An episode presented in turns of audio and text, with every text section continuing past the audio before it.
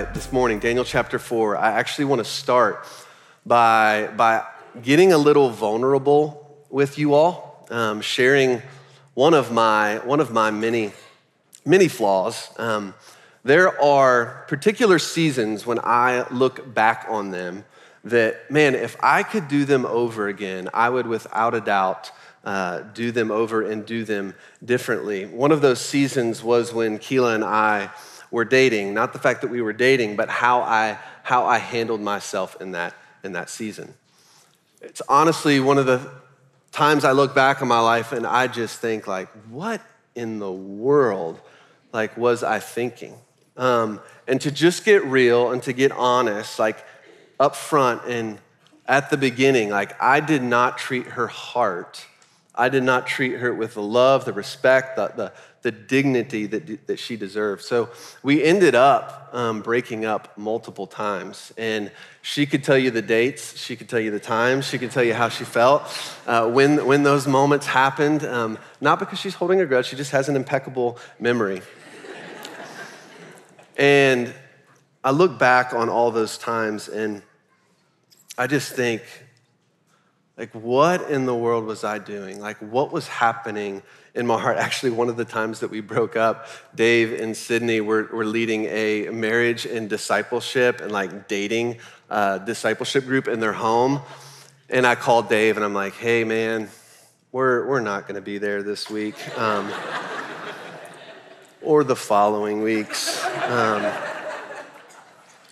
And you see, that moment in my life, and in our relationship, here's the reality of my heart and the condition it was in. Everything revolved around me. Everything revolved around me. I was constantly asking the question, okay, is Keilah the right one for me? Is this right for me? And at the root of it, I wanted to be in control. Like, I thought I knew what was best. I was at the center of my own little universe. And I can remember when the Spirit of God began to just shift and change my heart. It's like he was saying, hey, you're asking all the wrong questions. You're thinking about this all the wrong way. What if you started thinking, hey, are you the kind of man that she deserves to have? What about her heart? Forget about your heart for a moment. What about her heart? What if you didn't cling so tightly to control and you simply just trusted me? What would happen if you did that? And something began to just soften in my heart.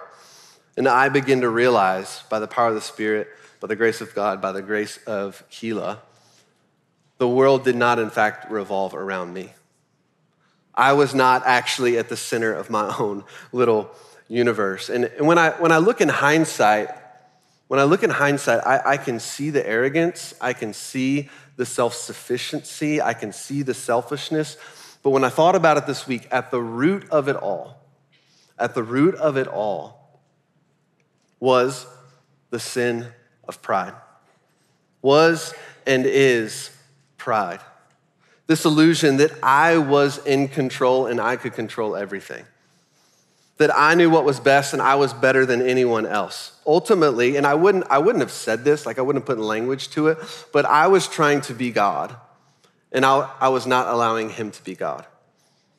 I was under this illusion, operating under this framework that was completely untrue. And today, as we continue in Daniel, we're gonna see this really bizarre story, and I mean a really bizarre story, but in this bizarre story, we're gonna see a very universal truth. That when we are at the center and God is not, when we are at the center and God is not, things do not go well. The sin of pride, what happens is it leads you down a path, and it gives us this illusion that we are sitting on a throne that we were never intended to sit on. The phrase that kept running through my head all week, and if you tune out for the rest and you hold on to this, I think you will take what I'm trying to share this morning. The phrase that was running through my head all week was, God is God, I am not, and that is good. God is God, I am not, and that is good. Now, that's where we're going this morning.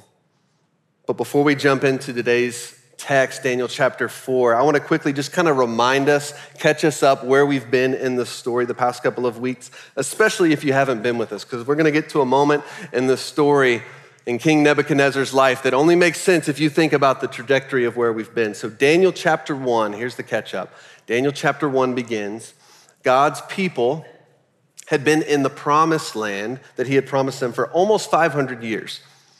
God had been faithful to deliver them from slavery and captivity in Egypt, but as things tend to go, as time passes, God's people, what? Begin forgetting God's ways, begin forgetting God. God, time and time again, he's gonna call his people back to him. He's gonna say, hey, remember my ways, remember who I am. But they ultimately don't. They ultimately forget. They ultimately do not repent. And this allows the Babylonians and its king, King Nebuchadnezzar, to overtake Israel. And this is where Daniel chapter 1 begins. The Babylonian Empire is taking the best and the brightest, right? They're enslaving some. They're enlisting others to serve in the Babylonian kingdom. This is where we're introduced to Daniel, Daniel chapter 1. He's serving in the Babylonian Empire, Daniel and his three friends. This is also where we're introduced to what we've been talking about the last couple of weeks, the spirit of Babylon, a spirit that is still very much alive today. Now, the first week in Daniel chapter 1, we looked at the spirit of Babylon's goal, culture's great goal, to change our identity, to change your identity through isolation, through indoctrination and identification. Last week, we looked at the spirit of Babylon's great test. Daniel chapter 3, the test of culture. Will you bow your knee to culture and conform, right? Or will you stand out? Will you stand up and will you stand in for the sake of allegiance to God and the sake of the world itself? This week, we're gonna look at the spirit of Babylon once again and its great sin, pride, arrogance, self-sufficiency, a spirit that is still very much alive today. So Daniel chapter 4, I'm excited to dig in. It's a really beautiful, kind of unique book when you look at the entire landscape of the book of Daniel. So the rest of the book is written by Daniel himself. Daniel chapter 4 is this letter from King Nebuchadnezzar. So it's this letter we get dropped in on from this character that we have been tracking. And it's written about 30 years after what we talked about last week, Daniel chapter 3. So 30 years later, here we find ourselves, we're getting dropped in on this letter from King Nebuchadnezzar. And this is amazing because this is the turning point of King Nebuchadnezzar's life. This is the story of the third miraculous, profound, and ultimately life-altering encounter with Yahweh God. So here's what we're gonna see, and here's where we're going. We're gonna see how pride sends us down a path that we don't wanna take, and how humility wins one way or the other. And what I love about the story today, and here's what I want us to see as well, that in the backdrop of everything, we are going to see, and God's going to reveal insight into his heart. The fact that his heart will search, his heart will go after, his heart will not stop until you are his. Now the choice is up to us, will we be? Will we be his? And here you have the heart of God going after this pagan monarch. And he is not going to stop until he has the heart of King Nebuchadnezzar. Okay, we're about to read a big chunk of scripture, the first part of chapter 4. It's 29 verses, so hang with me here. 29 verses, that's right. I said 29 verses. We're gonna read it all. I did this on Thursday and I was like, yeah, I'm gonna have to do something different, but I couldn't figure out another way, so that's what we're gonna do. Here's how it's broken down. We're gonna see the dream. So King Nebuchadnezzar is gonna have a dream. And then we're gonna see the interpretation of that dream. And then we're gonna see the fact that that dream is ultimately fulfilled. So the dream, the interpretation, and the fulfillment. Let's start with the dream itself. King Nebuchadnezzar in this letter, he says, I, Nebuchadnezzar, verse 4, was at home in my palace, contented and prosperous. I had a dream that made me afraid. As I was lying in bed, the images and visions that passed through my mind terrified me. So I commanded that all the wise men of Babylon be brought before me to interpret the dream. When the magicians, enchanters, astrologers, and diviners came, I told them the dream. a little different from the first time. He's like, all right, I'm going to throw y'all a bone. I'm actually going to tell you the dream at this time, but they could not interpret it for me. Finally, I love that. It's like, finally, Daniel. It's like, when is he going to learn? He should have just gone there in the first place. Daniel came into my presence, and I told him the dream. He's called Belteshazzar after the name of my God, and the spirit of the holy gods is in him. And he said, Belteshazzar, chief of the magicians, I know that the spirit of the holy gods is in you, and no mystery is too difficult for you. Here is my dream. Interpret it for me. These are the visions I saw while lying in bed. I looked, and there before me it stood a tree in the middle of the land. Its height was enormous. The tree grew large and strong, and its top touched the sky. It was visible to the ends of the earth. Its leaves were beautiful, its fruit abundant, and on it was food for all, until the wild animals under it, the wild animals found shelter, and the birds lived in its branches. From it, every creature was fed. He goes on with the dream. He says, in the visions I saw while lying in bed, he says, I looked, and there before me was a holy one, a messenger coming down from heaven. This is just an angel coming down. Just an angel. It's an angel. He called in a loud voice, cut down the tree and trim off its branches, strip off its leaves and scatter its fruit. Let the animals flee from under it and the birds from its branches, but let the stump and its fruits, bound with iron and bronze, remain in the ground and the grass of the field. Let him, little shift there, it's like a picture, and it says, let him be drenched with the dew of heaven. Let him live with the animals among the plants of the earth. Let his mind be changed to that of a man, and let it be given the mind of an animal, till 7 times passes by him. He continues. The decision, verse 17, the decision is announced by messengers, the holy ones, to declare the verdict, so that the living may know, and listen to this, so that the living may know the Most High is sovereign over all kingdoms on the earth. He gives them to anyone he wishes, and sets them over them the lowliest of people. Then verse 18, he says, this is the dream that I, Nebuchadnezzar, had. Now, Belteshazzar, tell me what it means. For none of the wise men in my kingdom can interpret it for me, but you can, because the spirit of the holy gods is in you. So Nebuchadnezzar, he lays out the dream. He says, this is what I'm seeing. And I love that God, even at the end through this messenger, kind of gives Nebuchadnezzar a little bit of a hint as to what God is speaking in this dream. But Nebuchadnezzar hasn't quite figured it out yet. And so God's going to continue through Daniel.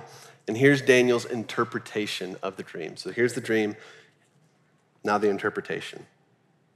Then Daniel, also called Belteshazzar, was greatly perplexed for a time, and his thoughts terrified him. He wasn't perplexed because he didn't know the interpretation of the dream.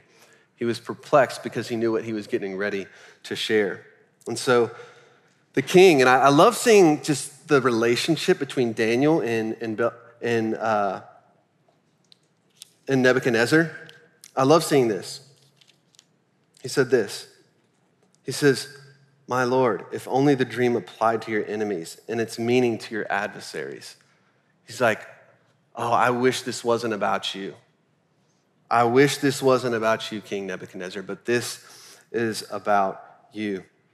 It says, the tree you saw, this is verse 20, the tree you saw, which grew large and strong, with its top touching the sky, visible to the whole earth, with beautiful leaves and abundant fruit, providing food for all, giving shelter. Verse 22, your majesty, you are that tree. You have become great and strong. Your greatness has grown until it reaches the sky, and your dominion extends to distant parts of the earth. Verse 23, your majesty, you saw a holy one, a messenger coming down from heaven and saying, cut down that tree and destroy it, but leave the stump bound with iron and bronze in the grass field while its roots remain in the ground. Let him be drenched with the dew of heaven. Let him live with wild animals until 7 times passes by him. Now, this is the interpretation. He's going to continue to lay it out. He says, your majesty, this is the decree of the Most High that he's issued for my Lord, the King. You will be driven away from people, and you will live with the wild animals. You will eat grass like the ox and be drenched with the dew of heaven. That just means, hey, you're going to be out in the elements. It's going to rain. 7 times will pass by you. That's 7 years. Until you acknowledge that the Most High is sovereign over all kingdoms on the earth and gives them to anyone he wishes. The command to leave the stump of the tree with its roots means that your kingdom will be restored. It will be restored to you when you acknowledge that heaven rules. Therefore, your majesty, and once again, you see Daniel's heart for King Nebuchadnezzar. Be pleased to accept my advice. Renounce your sins by doing what is right, your wickedness by being kind to the oppressed. It may be then that your prosperity will continue.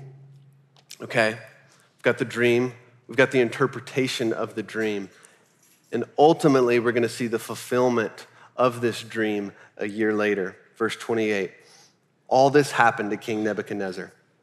12 months later, as the king was walking on the roof of the royal palace of Babylon, he said, "Is not this the great Babylon I have built as my royal residence?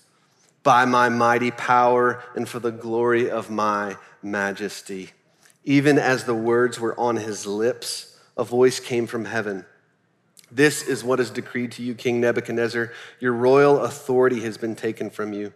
You will be driven away from people and will live with wild animals. You will eat grass like the ox, and 7 times will pass by you until you acknowledge that the Most High is sovereign over all kingdoms on the earth and gives them to anyone he wishes." Immediately, what had been said about Nebuchadnezzar was fulfilled. He was driven away from people and ate grass like the ox. His body was drenched with dew from heaven until his hair grew like feathers of an eagle and his nails like the claws of a bird. Welcome to church, ladies and gentlemen. Bizarre story, right? Pretty wild moment here. King Nebuchadnezzar had not taken heed to what God was trying to do the first couple of times. And so God's gonna say, hey, I'm gonna go until I fully have your heart. My son Isaiah actually was asking me last night. He's like, Dad, what are you preaching on tomorrow? I'm like, let me tell you the story. As I kept going and going and going in the story, his eyes were like, oh, really? Okay. He's like, I kind of want to be in there for that. Now, here's the thing. In the midst of this really bizarre story, we see a really and deeply universal truth and tendency in the human heart. Here's kind of how I want to frame up our time together. First of all, we're going to glean from this story 2 areas of our life from this story that potentially allows pride to flourish. You look at King Nebuchadnezzar, he's going to end this story, just synopsis. He's going to end this, he's going to say, hey, those who walk in pride, he's able to humble. So we're gonna look and we're gonna say, hey, what areas of King Nebuchadnezzar's life, what was happening that didn't allow him to fully, the first couple of times, see, oh, God is God, I am not, and that is good. What's going on? What's choking out the potential of humility making its way in King Nebuchadnezzar's heart? What's in the way of producing a healthy fear of the Lord in the heart of King Nebuchadnezzar?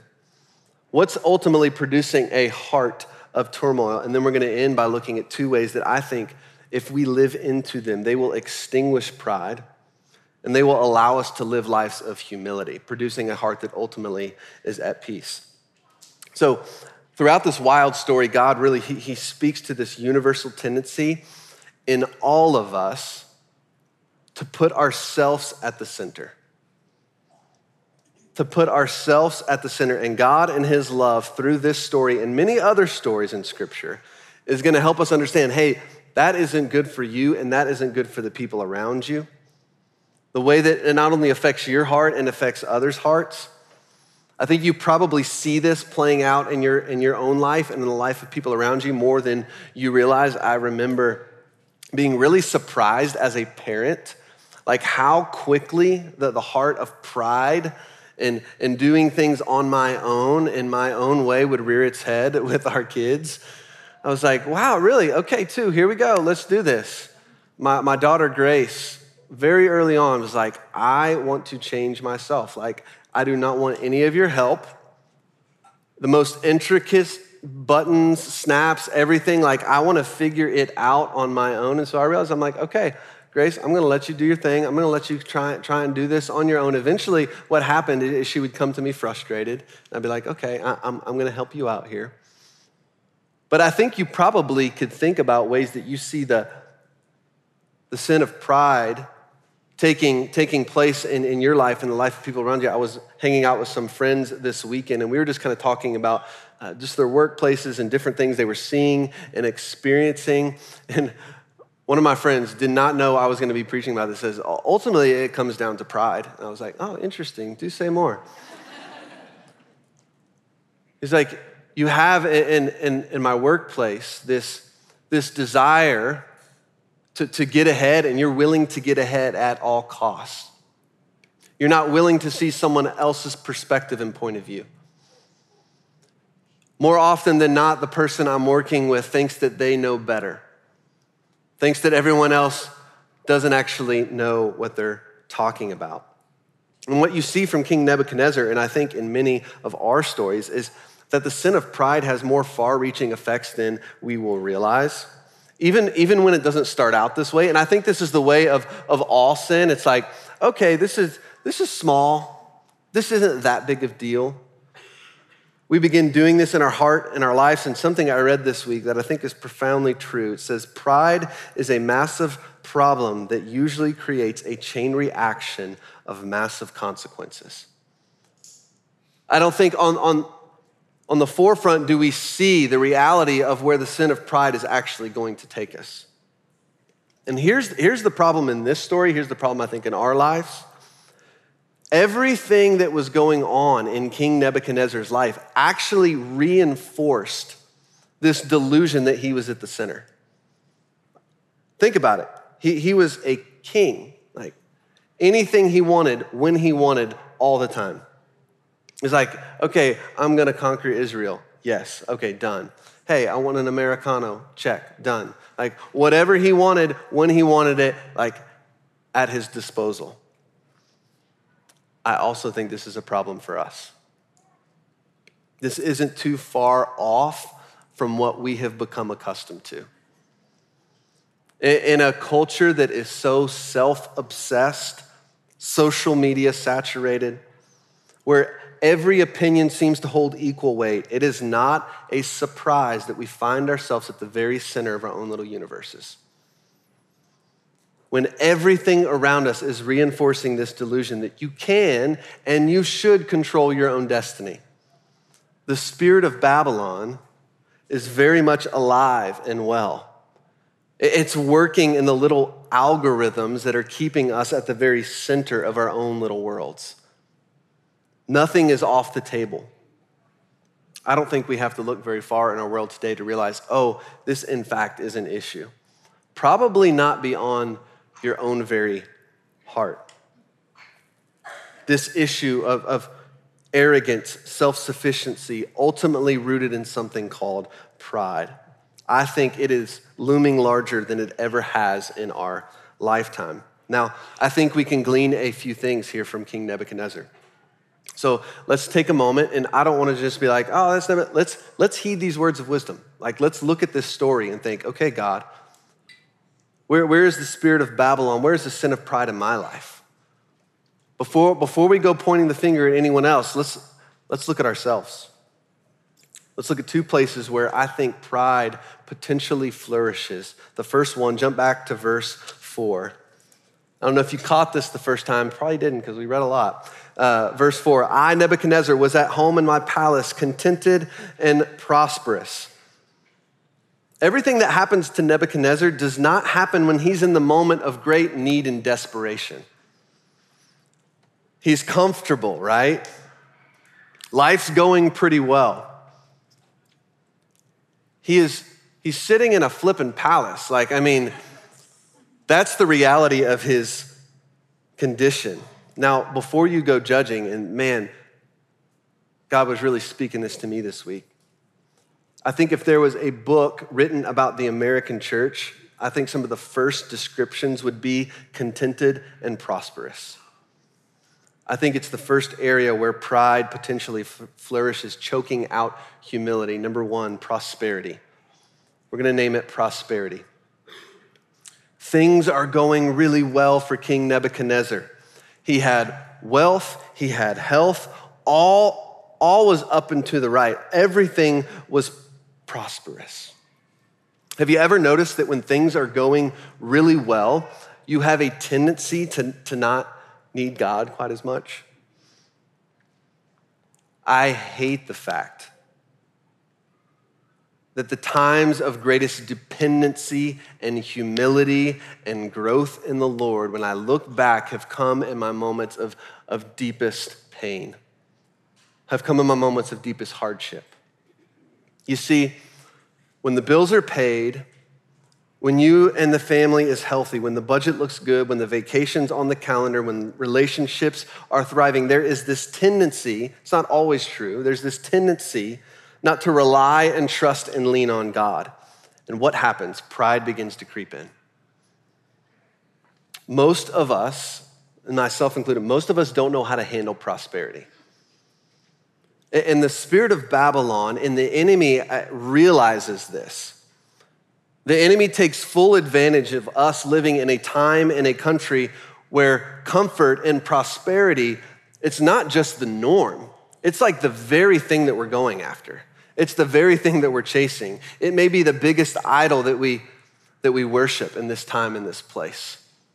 Comfort, prosperity. But what happens, like when you think back on your life, like what happens when times are hard? What happens when moments are difficult? That those moments when in the blink of an eye, everything changed.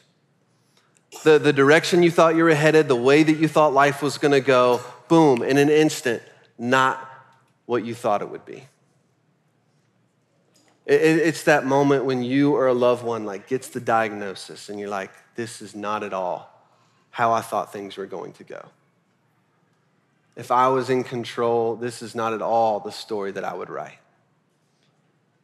That moment when the divorce papers get slid across the table and you find yourself signing them, not at all how you thought life was going to go. That moment when your boss, he calls you in and says, hey, unfortunately, we're gonna be downsizing and your position is gonna be the one that we're letting go. These moments, if you haven't had them, they're gonna come at you, they're gonna happen. When you realize, oh, everything that I built, everything that I thought was standing strong in an instant, in a moment, has the ability to come crashing down. And I don't say this to scare us. I say this to simply humble us, to know God is God, we are not, and that is good. And just a little bit later, we're gonna talk about this act of trust, what it looks like for us to trust. But the second thing I want us to look at, let's continue kind of looking at how pride can flourish in the life of the human heart. Number two, we're gonna name perspective. So first one, prosperity. The second one, perspective. Let's look at verses 26 and 30. Verse 26 and then verse 30. The command to leave the stump of the tree with its roots means that your kingdom will be restored to you, which is really cool of God, you know? Like he's like, hey, I'm not gonna chop it all the way down. I'm gonna leave some room. But he says this, when you acknowledge that heaven rules. Hey, you need to have this kind of perspective. What happens? Let's go to verse 30. He said, is not this the great Babylon that I have built as my royal residence by my mighty power for the glory of my majesty? Everything here is gonna teach us we have to have proper perspective. God, through a dream, he's trying, he is working in King Nebuchadnezzar's heart. He's saying, hey, I wanna root the sin of pride out of your life. This is not going to end well. But we don't really get to hear the response from King Nebuchadnezzar immediately, just says, hey, a year later. But we do realize, hey, he did not heed Daniel's warning.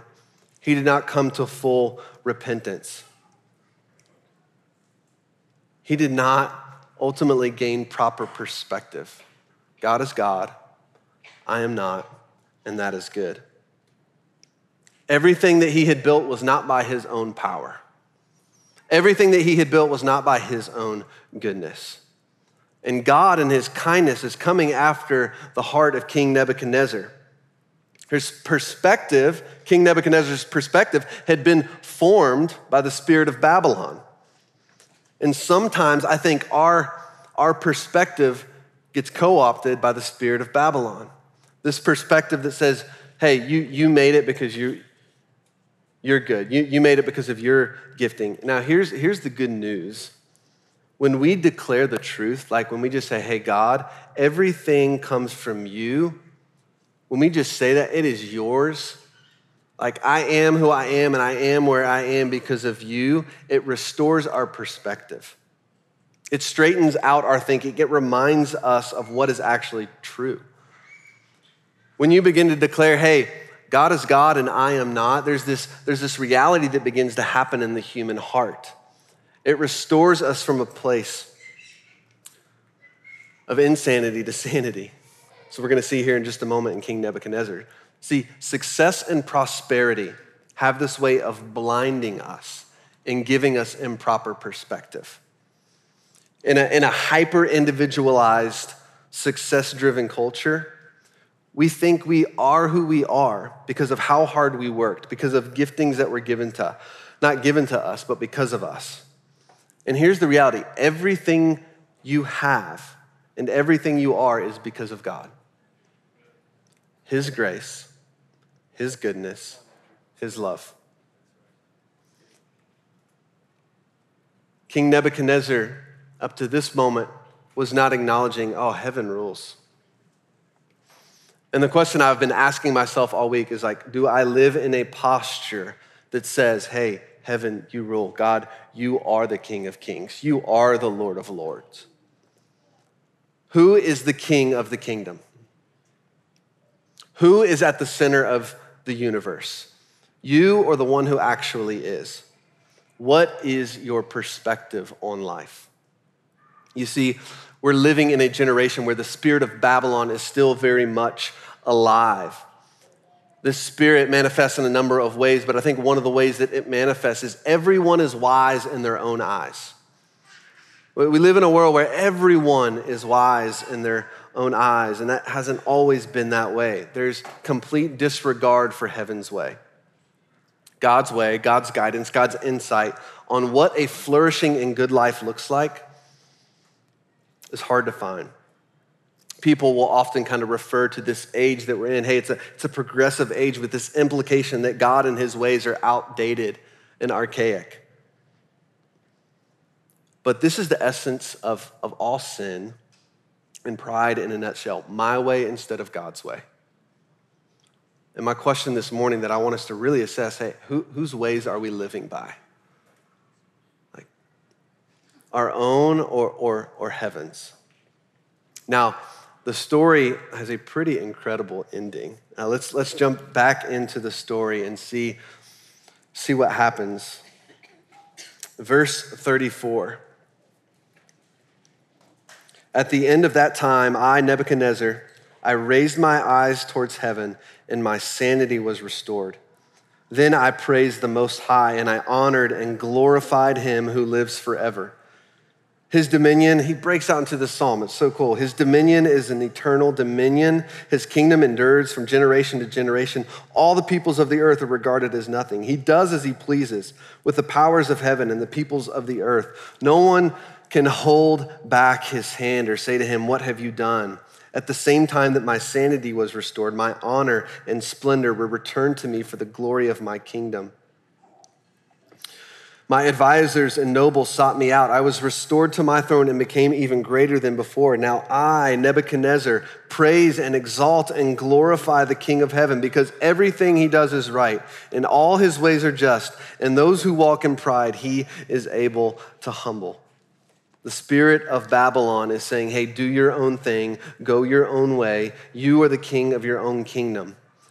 But in this story, in the heart of repentance here in King Nebuchadnezzar, it gives us insight on how we can wage war against this spirit and give us and make space for the Spirit of God to nurture in us a heart that fully exalts and praises him. So two quick things. First thing I think we see, praise. If you want to squash out, if you want to extinguish pride, live a life of praise. It says he raised his eyes towards heaven and his sanity was restored. He says this, it says, then I praised the Most High, I honored, I glorified him who lives forever. There is something about our need to praise and worship and glorify God that restores our hearts and minds to the proper place. It's like God designed our hearts. It's like God designed our beings to praise him. When we don't, things do not go as designed. Praise, this includes giving God glory, giving God credit for all that you have. Praise, what it does is it resets the heart to proper perspective that heaven rules. Second thing I want us to live into this week, trust and humility. Nebuchadnezzar in verse 37, he talks about God and he says, hey, everything he does is right. All his ways are just. Those who walk in pride, he's able to humble, walk in humility. He has finally and fully surrendered to God. He trusts and he has the humility to say, hey, God is God, I am not, and that is good. I've heard someone say, and this is where we end, if you'll start your day on your face before the Lord, there's no way to go but up. The man or woman on their face will never fall from that position. The spirit of Babylon, the sin of pride, it is crushed not by standing strong on our own power, but by laying down face down in a posture of acknowledging that we can't do it on our own. So this morning, what I'm gonna do is I'm just gonna invite us to hold our hearts and our lives out before the Lord and just say, God, is there any place of pride that I need to surrender over to you? Is there any place that I've been doing things on my own? Is there any place where the spirit of Babylon has co-opted my perspective? And then I'm gonna invite us into a posture of surrender. So let me pray for us. I'm gonna invite you to stand this morning.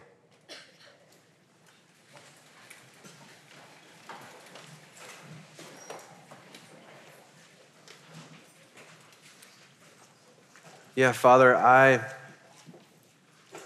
too just stand with my hands open, with my heart open.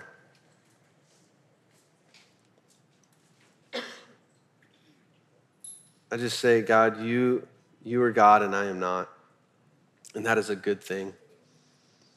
When I put myself at the center of my own little universe, things do not go as they were intended to go. And God, I ask that in your grace, in your goodness this morning, you will reveal to us the places where pride has crept in.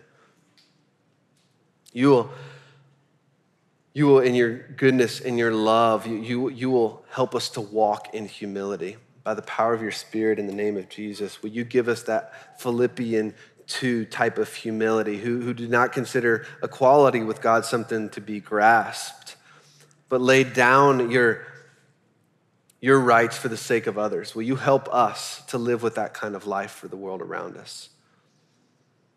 Will you make us a church that is marked by humility and trust and praise, not leaving any room for pride or selfish ambition or self-sufficiency, but where we're fully leaning on, where we're fully trusting you. And I pray this all in the name of Jesus, amen. Hey, I invite us with our hearts before the Lord to come to the table this morning. We take communion each and every week where we look to Jesus, the source and the goodness of our life, and we say it is because of your work that we're able to come into the presence of God. And so let's do that together this morning.